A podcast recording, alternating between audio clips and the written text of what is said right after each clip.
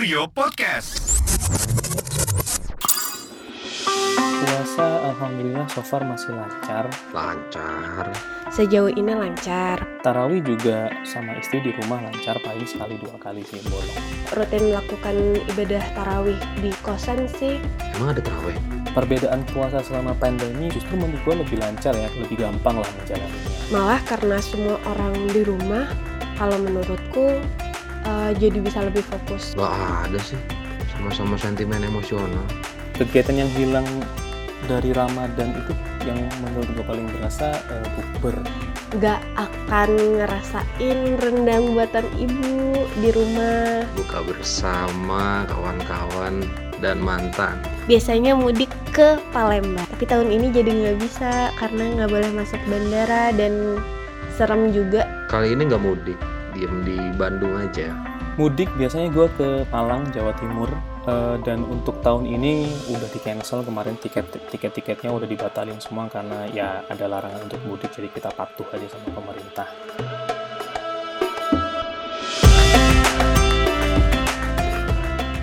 Ramadan kali ini berbeda dari tahun-tahun sebelumnya. Pasalnya, umat muslim dunia menjalankan ibadah puasa di tengah pandemi virus corona. Konon, pandemi virus corona ini mengubah tradisi Ramadan di dunia loh. Di Indonesia, banyak kedesaan yang dengan sengaja diubah tata pelaksanaannya. Contohnya, sholat tarawih dan ibadah berjamaah lainnya. Selain itu, ada juga yang dilarang dengan berbagai aturan, seperti larangan buka puasa bersama kerabat hingga larangan mudik. Bagaimana? Semoga tidak mengurangi nilai ibadah dan kebahagiaan Ramadan kali ini ya.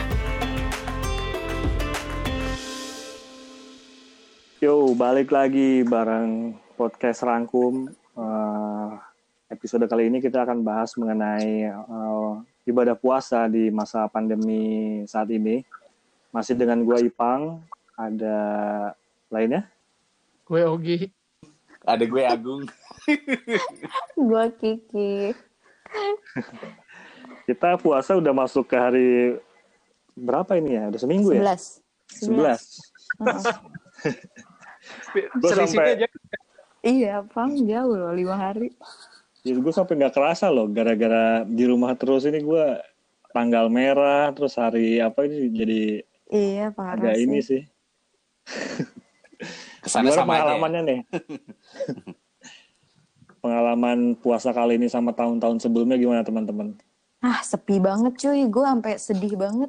Gue masa tiap malam abis buka gitu, nongkrong di luar sebat dua bat, nggak ada yang ngaji, nggak ada suara apaan dari speaker masjid itu kayak bukan Ramadan. Aduh, Iya sih. patah lah hati gue.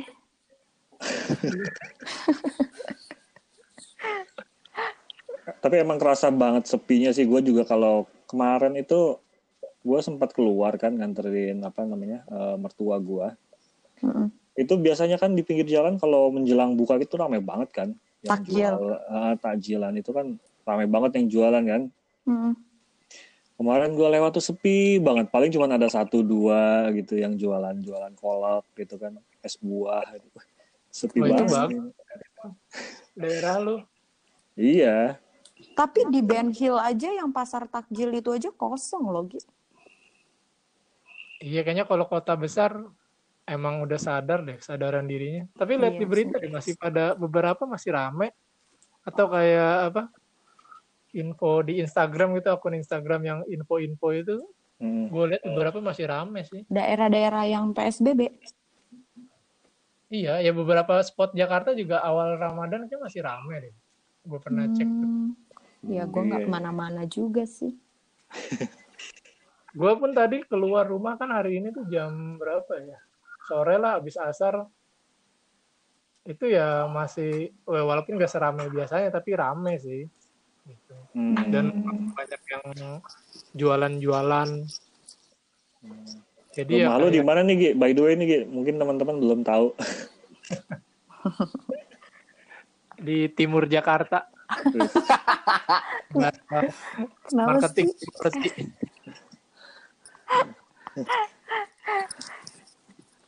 Terus terus gimana? Tapi gimana? ya em, kalau apa namanya, gue juga kan baca-baca juga kan mengenai Hmm. apa namanya Puasa. eh, puasa ini di masa pandemi seperti apa.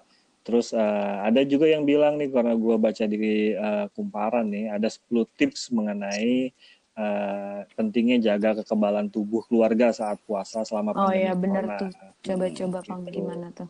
Jadi eh, kalau yang gue baca di artikelnya kumparan dari ahli gizi namanya Dr. Rita Ramayulis eh, itu menekankan tuh penting banget tuh eh, apa namanya di masa-masa sekarang ini eh, apa namanya eh, jaga kekeba- kekebalan tubuh untuk imun juga karena kan sekarang lagi corona kan. Ada ada 10 ada 10 ini apa tipsnya ini. Pertama itu eh, konsumsi makanan sumber protein yang rendah lemak atau sedang lemak. Itu kayak ayam tanpa kulit, tem- tempe, tahu, kacang hijau, susu gitu. Mm-mm-mm. Minimalnya itu pada tiga kali waktu makan. Wow. Mm, Terus? bisa makan malam, menjelang tidur atau saat sahur gitu. Nah, terus ada juga eh, konsumsi buah-buahan minimal tiga kali sehari. Nah, tapi buah-buahnya itu yang diutamakan eh, yang mengandung air tinggi dan dimakan utuh. Tuh. Namun Oh. kalau Enggak ingin dibuat- ya, jus gitu ya. Nah, kalau jus juga bisa, tapi eh, tidak dianjurkan untuk menambahkan gula atau creamer kental manis, sirup, dan pemanis buatan lainnya. Mm-mm. Iya, Wah. berarti Terus, buah hmm. maksudnya ya Buah murni gitu lah ya. Mm-mm. Buah ogi kan? Kalau biasa Ogi bawa ke kantor, iya. Bukan bawa doang loh, Pang jualan. iya jualan juga. Terus yang ketiga itu ada konsumsi sayur mayur minimal dua Sayur kali. gue selalu. Nah, minimal di dua kali waktu makan. Nah itu makan malam sama makan sahur. Mm-mm. Terus eh, pengolahannya itu kalau bisa itu yang berkuah bening gitu loh. Oh Eh, gitu. atau- Oh jangan kayak santan gitu ya? Ya kalau menggunakan santan tuh santan encer gitu. Oh. kenapa itu? Hah? Kenapa emang? Eh, ya itulah apa namanya eh Gue tahu. lah pernah kenapa gitu coba gue tanya. Gue tahu kenapa nggak boleh santan karena santan itu bisa Kolesterol. naikin asam lambung say. Hmm, ya ya bahaya juga Eh kalau sih. santan itu kolesterol juga nggak sih sebetulnya? Iya betul. Iya, kolesterol. Hmm. Kolesterol. Iya makanya tuh ini yang di yang diutamakan itu yang berkuah bening. Bening. gitu. ha. Sop Terus yang sopan. Heeh, ada juga eh, ini apa namanya yang keempat kurangi konsumsi makanan dan minuman manis. Karena kalau kita minum minuman manis itu melemahkan fungsi sel darah putih dan memakan mikroorganisme berbahaya. Oh, Eh. gitu. Bukan melemahkan fungsi sel darah putih dalam memakan mikroorganisme berbahaya. Harap maklum aja ya, Ipang bukan dokter guys. Gua bukan ahli gizi. Cuma bacain yang dari ahli gizi. Masalah baca aja. ya. Oke oke. Terus? Terus manis. yang kelima eh, itu eh, kurangi konsumsi makanan dan minuman yang berlemak serta makanan olahan dengan berbagai tambahan zat kimia karena eh, itu bisa memicu peradangan di dalam tubuh. Makanan Itu yang kelima olahan tuh. tuh sosis nugget gitu ya? Iya, yang Oh. olahan kayak gitu, yang berlemak dan olahan. Untung gue nggak doyan. Terus? Yes. Terus eh, cukupkan asupan cairan dari air putih. Mm-mm-mm. Hmm. buah sayur, buah-buahan dan sumber cairan lainnya. Intinya cairannya lah, asupan cairan ke dalam tubuh kita itu penting banget tuh untuk kita perhatikan. Nah, yang ketujuh itu eh, lakukan peregangan sederhana beberapa kali dalam sehari aja. Oh itu penting sih, apalagi WFH ya. Iya, karena kan mungkin kita seharian cuman pertama selain di depan laptop duduk, paling kedua rebahan ya kan. iya gitu-gitu aja. Ya. Pokoknya gitu-gitu aja Ah, lah. Nah, penting nih untuk kita ngelakuin peregangan sederhana aja nih. Jadi ini juga fungsinya untuk menurunkan produksi oh, hormon stres. Jadi kita biar nggak stres juga. Hmm, lebih rileks ya. Mm-mm. Peregangan spesifik olahraga, Mbak. Ya. Sebetulnya kalau peregangan nggak nggak olahraga juga sih kalau menurut gue sih. Kayak Agung Nggak, maksudnya- suka ngulet, Gi. Itu peregangan loh. Nah, iya, Kenapa gue kalau ngeliat? kayak olahraga. itu. Terus? Sholat juga peregangan. Sholat, Iya boleh. Kenapa Gi? Sholat juga peregangan sholat, kata sholat dia. peregangan. Ya bisa juga. Eh terus kalau misalnya Terus- orang yang biasa kafein gitu gimana sih? Boleh nggak sih sebenarnya? Puasa eh, ngeteh gitu misalnya. Lagi buka. Nggak boleh ya? Sebaiknya dihindari Sebetulnya- gitu ya. Kalau gua sih ya asalkan jangan banyak-banyak aja sih, secukup, secukupnya Secukupnya. aja. Mm-mm. Iya. Yang penting kalau kalau gue pribadi sih air putih sih. Jadi minum eh, manis dikit, habis itu air putih baru yang lain. Sama gue sama Ipang. Ya, ya. Terus yang kedelapan itu berjemur nih dua kali, dua sampai tiga kali seminggu untuk mendapatkan vitamin D. Mm-mm. Itu kan udah banyak nih sejak corona ini an- anjuran Berjemur. berjemur kan jam 10 sampai jam berapa gitu kan gue lupa. Jam 2. Ya itu. Siang. Serius? Siap.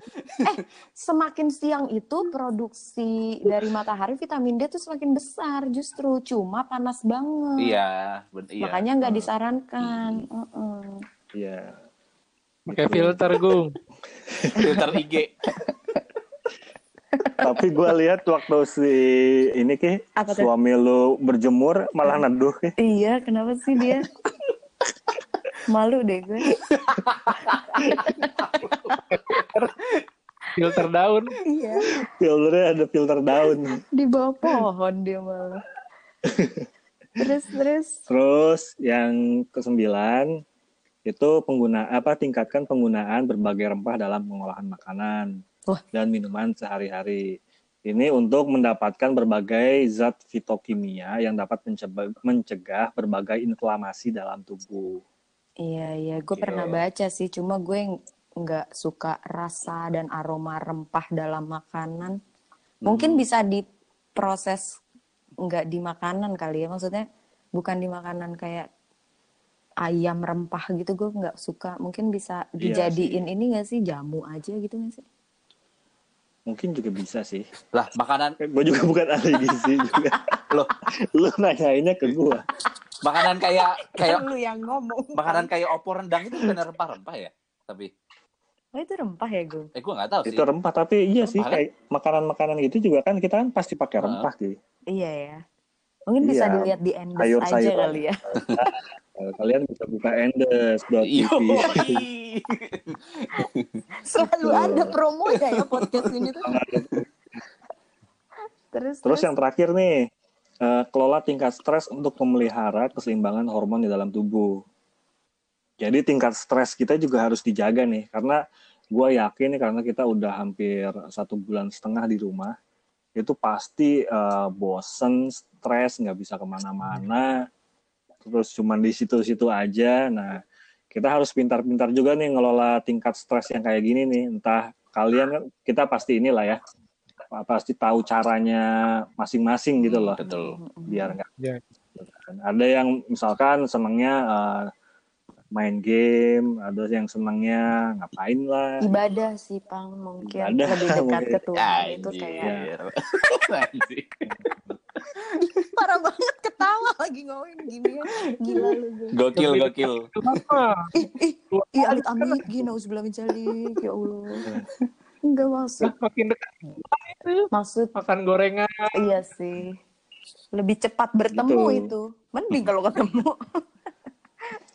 terus udah ya udah 10 ya jadi Pang? itu udah udah 10 itu 10 tips Kurang jaga tahu, kekebalan Pak. tubuh Kurang keluarga satu. saat puasa apa tuh tidur cukup nah iya itu penting juga tuh Gua enggak, Ya, gua enggak cukup udah. Ini Karena gara-gara gua udah- denger Ogi mulu cerita tidur gua jadi susah banget sekarang. Lu jam berapa kalau tidur tuh Nular coy. Gue tidur bahkan semalam gue udah naik ke kasur jam setengah 12. Gue baru tidur jam setengah 6 pagi. Gile. habis sahur banget ya Sahur banget. Nah, gue Terus jam 10 Terus anak lu bangun? udah meeting. Anak gue bangun terus gue keluarin aja. Udah. Parah sih. Belum tidur lagi. Ya itu dari jam setengah enam sampai jam berapa tuh setengah eh jam sembilan gue bangun meeting kan gue pagi. iya Iya, terus sekarang belum tidur Belum. lagi. gile kuat, kuat banget lu kak. Wow. Ya mau bagaimana lagi kehidupan ini. Ya, ya, ya. Hmm. Gue jam setengah tiga sih ya, sama Oke. kayak lu sih Makanya misalnya kayaknya yang tidur. uh-uh. di kasur dari jam 11 Tapi lo gitu. kan nggak Iya karena Uh-uh. karena gua nggak Lo- sahur kan. Lo kan nggak sahur, uh-uh. Iya. jadi kayak masih lebih panjang. Kemarin juga gue sebelum bulan puasa sih tidur gue ya lumayan lah, dapet 5-6 jam gitu, walaupun berantakan ya. Mhm. Hmm. Selama bulan puasa kayaknya lebih bisa diatur deh. Terus gue punya tips tidur cepet walaupun belum works kayaknya di gue. Itu namanya pernafasan 478. Apa tuh? Jadi lo tarik nafas selama 4 detik, posisi mulut lo ketutup, lidah lo di langit-langit belakang gigi depan. Itu lo tarik nafas 4 detik, tahan selama 7 detik, terus buka mulut, keluarin nafasnya dari mulut selama 8 detik. Hmm. Cuma Itu- works gue. Gimana?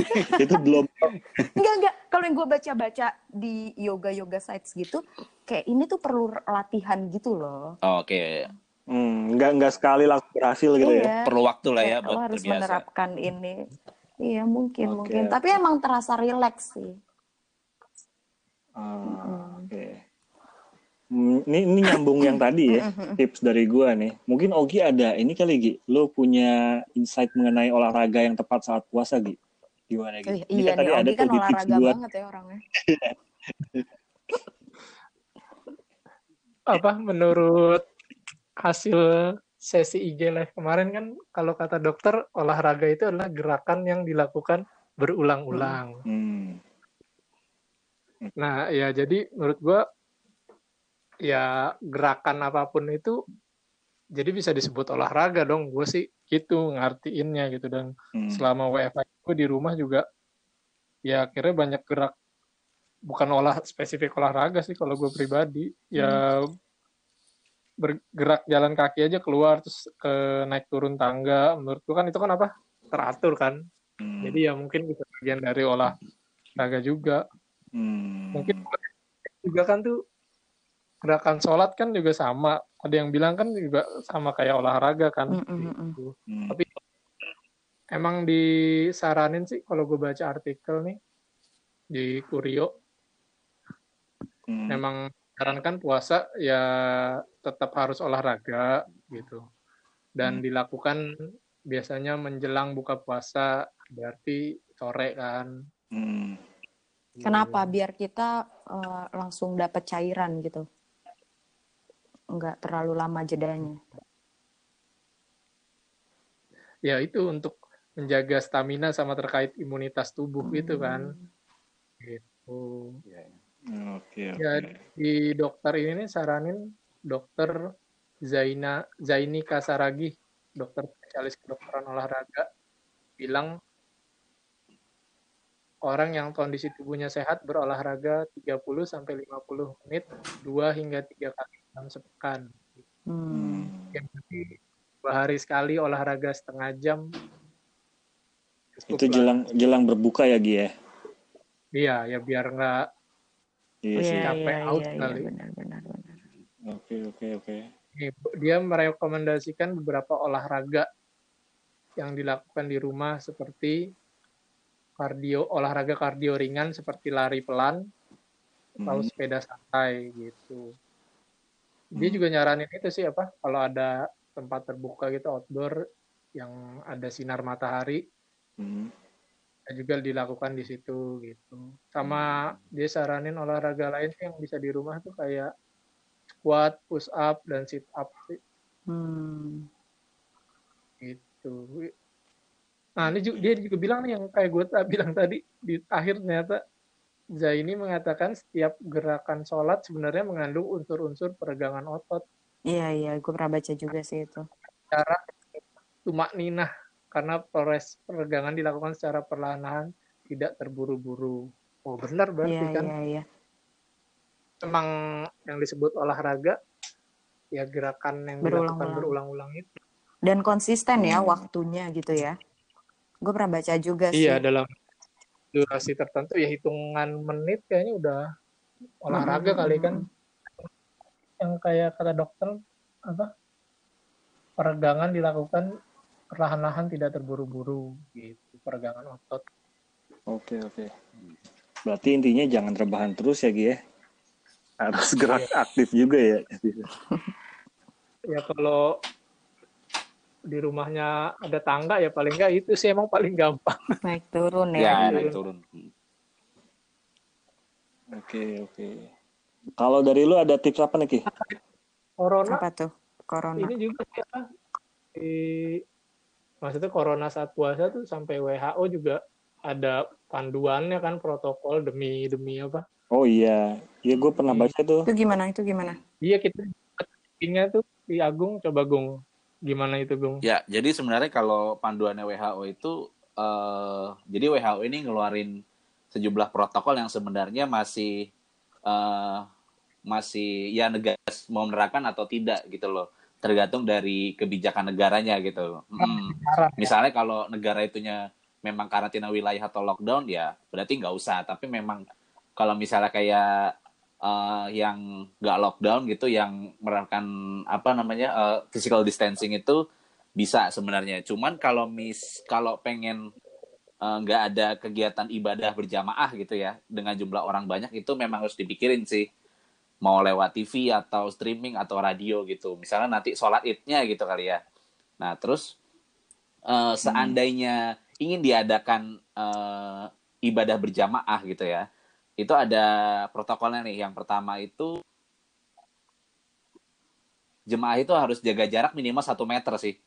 Nah, terus lalu setelah misalnya mungkin kalau di masjid atau musola terbiasa eh, salaman, cipika-cipiki, berpelukan itu kita harus ganti kontak fisik kita dengan misalnya melambai atau eh, membubuhkan dada gitu atau eh, ya mengganti kontak fisik lain dengan dengan gerakan-gerakan yang bisa mewakili silaturahmi kita lah gitu. Iya iya. Nah, terus Ah, eh, WHO sebenarnya juga melarang eh, orang-orang itu kumpul. Jadi abis abis itu silaturahmi ngobrol kumpul rame itu sebenarnya nggak diperbolehin juga. Sama kayak eh, spot-spot kayak pasar pertokoan yang Mm-mm. dalam keadaan ramai itu eh, jangan banget buka gitu. Terus, nah hmm. Eh, untuk orang-orang yang beresiko sebenarnya itu eh, dilarang menghadiri kegiatan beragama itu sendiri baik mungkin eh, ya sholat ke masjid. eh, ke ya. masjid gitu. Jadi eh, kalau misalnya memang udah nggak sehat secara fisik, mending nggak usah eh, dilarang gitu loh. Terus juga orang-orang Hmm. lanjut usia yang punya penyakit jantung, diabetes atau penyakit pernafasan lainnya itu juga nggak diperbolehin ikut gitu. Pan- menurut panduan Hmm. WHO. Nah, terus eh, langkah-langkah selanjutnya yang eh, guna meminimalisir gitu ya. Sebenarnya kalau mau ngadain misalnya sholat berjamaah itu eh, WHO nyaranin nyaraninnya sebaiknya di luar ruangan gitu loh. Jadi biar biar apa ya nggak nggak supaya sirkulasi udara jelas kan gitu teruang terbuka gitu. Kalau seandainya Mm-mm. pengen di Iya. indoor atau dalam ruangan itu ruangannya harus punya ventilasi yang memadai lah, yang sirkulasi anginnya itu jelas dari mana gitu loh, bisa bisa keluar masuk. Nah terus usahakan eh, kalau mau kalau ibadah itu sesingkat mungkin sih, Eh, supaya peluang Iya, iya. peluang terpapar virus itu makin kecil. Nah terus kalau misalnya mau Hmm. sholat berjamaah gitu ya, itu sebaiknya dalam jumlah yang nggak besar. Misalnya mungkin bayangan gue kalau musola di desa itu bisa 60 atau 70 mungkin setengahnya gitu lah Ya, supaya biar nggak eh, meminimalisir lah terus Oke, juga eh, ini bisa dipertimbangkan juga nih misalnya eh, penelurusan kontak kalau misalnya ada jemaah yang sakit gitu Eh, tapi itu benar. biar lebih pertimbangan gampang aja ya karena lebih kecil. lebih ya. gampang Mm-mm. Ya. Nah, buat higiena apa buat higienitas ekstra, WHO itu nyaranin misalnya kalau udah wudhu meskipun ada fasilitas wudhu gitu ya yang pakai air mengalir, tetap tetap disediakan yang namanya eh, pembersih tangan dan sabun gitu loh. Eh, eh, air dan sabun Hmm. maksud gue. Jadi kayak ya semacam wastafel gitulah atau tempat cuci tangan yang proper gitu loh. Sama Hmm. sama disediain juga hand sanitizer disediain juga hand, hand sanitizer di eh, pintu gerbang. Terus juga sediain tisu sama tempat sampah. Terus jemaah harus bawa sajadah sendiri gitu. Sama terus kalau bisa di masjid itu ada visual soal jaga jarak itu sih. Jadi kan ya namanya orang kan juga suka lupa kan. Jadi ya biar biar biar aware aja orang-orang juga mesti jaga jarak dan tempat ibadah juga rutin mesti disemprot disinfektan sebelum dan sesudah ibadah gitu sih kalau kalau protokol WHO untuk negara-negara yang pengen menerapkan uh, kegiatan berjamaah gitu misalnya misalnya ingin menerapkan ya doa berjamaah itu sendiri sih itu sih guys Oke oke. Di beberapa kayaknya Udah sih. Indonesia udah Masjid komplek gue juga Ngelakuin. kayak gitu kemarin sebelum tutup sekarang sih udah Hmm. tutup. Tapi sholat id kan kita juga di lapangan iya iya iya terbuka. benar-benar Iya. Itu. Oke. Betul betul. Next Terus ya. terus Apa nextnya pang? Pura-pura nggak tahu. Gimana bang? Lo kan ini apa sih Liam udah puasa belum Ki? tapi belum tiap hari. Belum tiap hari. Oh. Gimana tuh Ki? Lo bisa cerita nggak Ki mengenai anak yang berpuasa itu di tengah pandemi ini gimana? Sebenarnya nggak ada perbedaan di tengah pandemi sama enggak. Malah bahkan jadi nggak begitu banyak aktivitas fisiknya ya, karena kita di rumah aja gitu. Hmm. Cuma yang perlu diperhatikan, hal pertama banget yang perlu diperhatikan sebelum ngajak anak lo puasa adalah eh, gizi anak lo bagus atau enggak. Anak lo boleh puasa kalau gizinya baik. Kan eh, tiap anak pasti ada buku buku apa namanya tuh? Buku yang dari dokter itu loh, yang eh, tinggi berat badan, ini. yang Iya, itu iya. lo nggak boleh Iya. Mm-mm, nggak boleh di bawah batas merah itu. Nah, Hmm. kenapa ya? Karena gizi anak harus tetap baik, apalagi puasa ada eh, nggak ad- nggak akan ada cairan selama beberapa jam gitu kan, iya Mm-mm. cairan yang masuk. Jadi pastikan dulu gizi anak lo bagus, baru anak lo boleh lo ajarin untuk puasa. Jangan memaksakan dan ada tahapannya.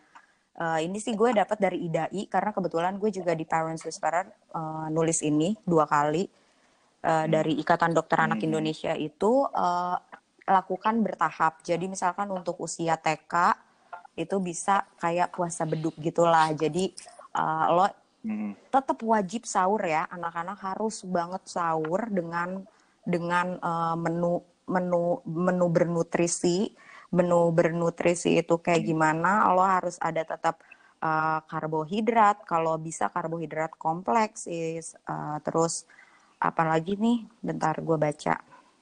Protein protein hewan ya utamanya. Terus eh, mineral sebenarnya udah eh, cairan. Terus sel- setelah sahur itu kan untuk usia TK lo kalau bisa anak lo nggak terlalu dipaksakan untuk sampai maghrib jadi Hmm. di tengah di tengah hari itu siang anak lo bisa buka puasa dulu ini kan kita tahapnya belajar ya jadi nggak masalah gitu loh Iya. karena kan kalau di Islam sendiri yang wajib puasa itu yang sudah akhir balik kan Nah, Hmm. terus kalau anak-anak ya sekedar pengenalan supaya dia mengerti dan terbiasa nantinya. Terus tengah hari boleh buka, boleh lanjut lagi puasa atau enggak itu enggak perlu dipaksain. Kalau untuk anak yang lebih besar lagi, nah nanti tuh bertahap tuh. Nanti dia lama-lama akan kuat sendiri gitu, tubuhnya akan belajar sendiri.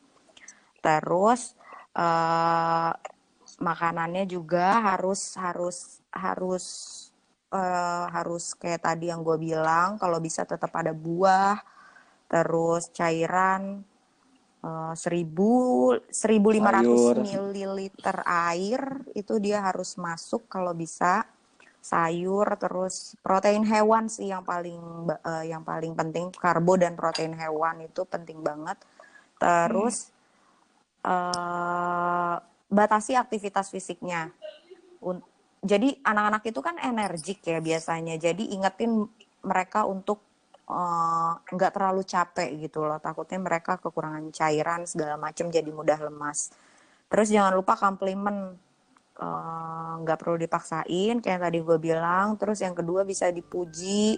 Eh, terus wah keren nih udah mulai puasa kayak gitu-gitu deh pujian. Terus eh, bisa juga dikasih komplimen menu makanan yang mereka suka gitu loh. Jadi kan mereka kayak di Bersemangat apa, ya? kayak seneng banget. Ya, ah, jadi semangat gitu. Terus apalagi nih? Sebentar. Nah, ini nih kalau dari IDAI ada eh, porsi gizi ideal anak yang berpuasa. Jadi untuk sahur makanan dengan indeks glikemik tinggi yang dapat meningkatkan kadar gula dengan cepat dalam waktu singkat seperti buah kalengan, semangka, donat, kentang, nasi dan roti.